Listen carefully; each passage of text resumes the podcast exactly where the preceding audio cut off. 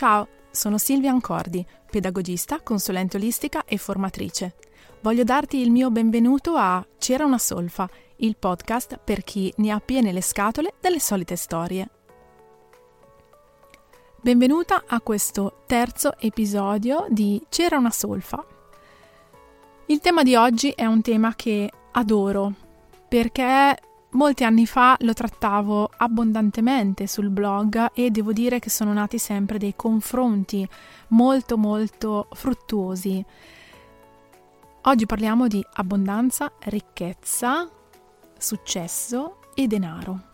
Ma lo facciamo tornando indietro di qualche passo e parlando di mancanza e delle convinzioni che probabilmente hai sviluppato se ti sei sentita dire spesso non ci sono soldi.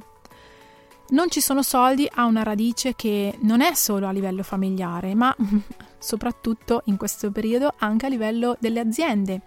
Magari hai deciso di chiedere un aumento di stipendio e ti sei sentita dire no, non ci sono soldi.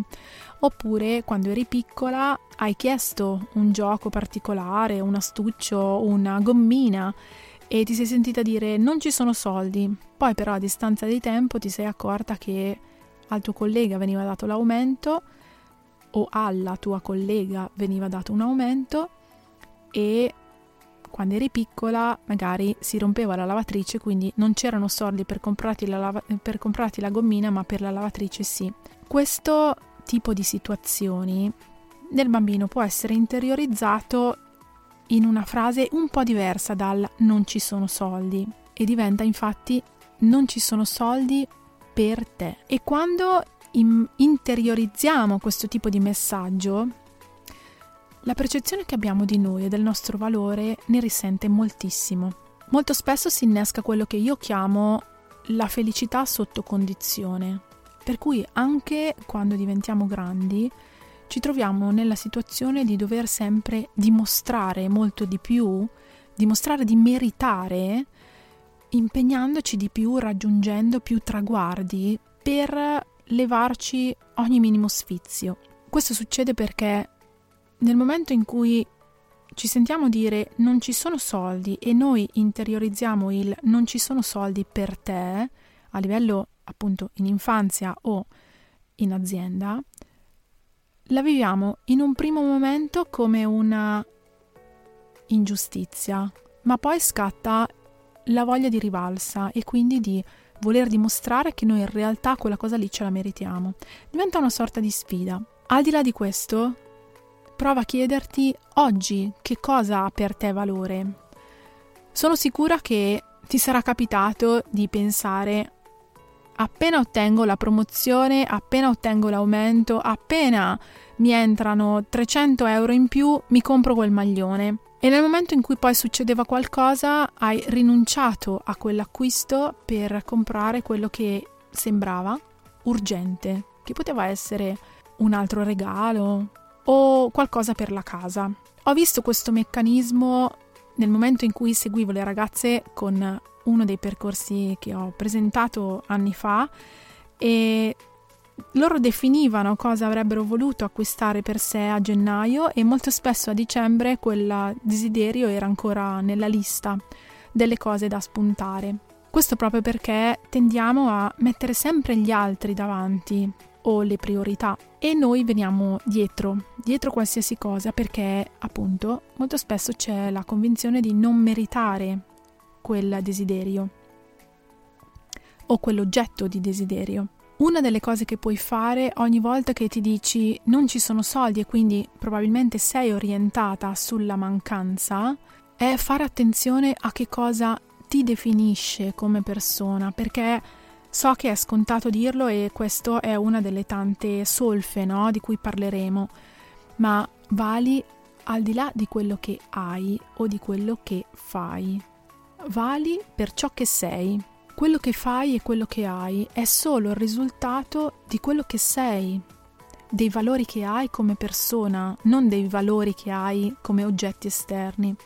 Veniamo da un anno che è stato davvero pazzesco da questo punto di vista e dovrebbe averci insegnato tantissimo. Perché la gioia temporanea dei beni materiali è sparita. al pensiero di cosa vuol dire poter abbracciare amici, parenti, affetti, del potersi incontrare e passare del tempo insieme. Questo ti fa capire come in realtà il piacere dell'acquisto, a volte dell'acquisto compulsivo, sia davvero nulla rispetto a quelli che sono i beni che abbiamo dati e beni e affetti che abbiamo dato per scontato durante questi anni. Una delle cose che puoi fare è ripartire da quello che hai. Se stai ascoltando questo podcast vuol dire che hai almeno un cellulare o un PC in mano e probabilmente è una delle tante cose che dai per scontato nella tua vita. Diamo tutto per scontato, le persone, il lavoro, i soldi, gli affetti, una casa, anche il cibo che abbiamo nel piatto lo diamo per scontato.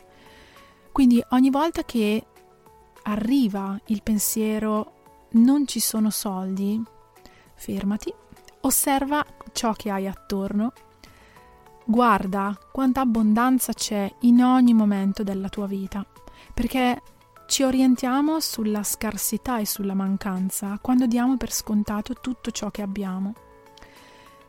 La sera poi, quando vai nel letto, non so se tu sia solita pregare o se magari hai delle abitudini o dei rituali, ma ti consiglio di provare a fare questa cosa e se hai dei bambini o dei nipoti, proponilo anche a loro. Prova a pensare ogni sera a tre cose. Tre cose semplici di cui sei grata per quel giorno. E ti accorgerai che probabilmente non saranno cose materiali, per le quali senti di dover ringraziare. È un esercizio che è molto semplice e molto potente. E ogni volta che dici grazie, inizia a pensare anche grazie, ne voglio di più, voglio più di questa cosa, ne voglio ancora. Questo ti aiuterà a lasciare andare la paura della mancanza e a cancellare in un certo senso la convinzione che non ci sono soldi per te, ma ti farà vedere quanta ricchezza e abbondanza e, eh, e possibilità hai nella tua vita, solo che a volte sono lì e non ci badi. Anche per oggi abbiamo chiuso. Io ti invito come sempre per qualsiasi dubbio, domanda, curiosità a scrivermi oppure a visitare il sito www.silviancordi.it e come sempre non ti assicuro di risponderti con un messaggio scritto, ma è più probabile che ti manderò un vocale. A presto, benedizioni.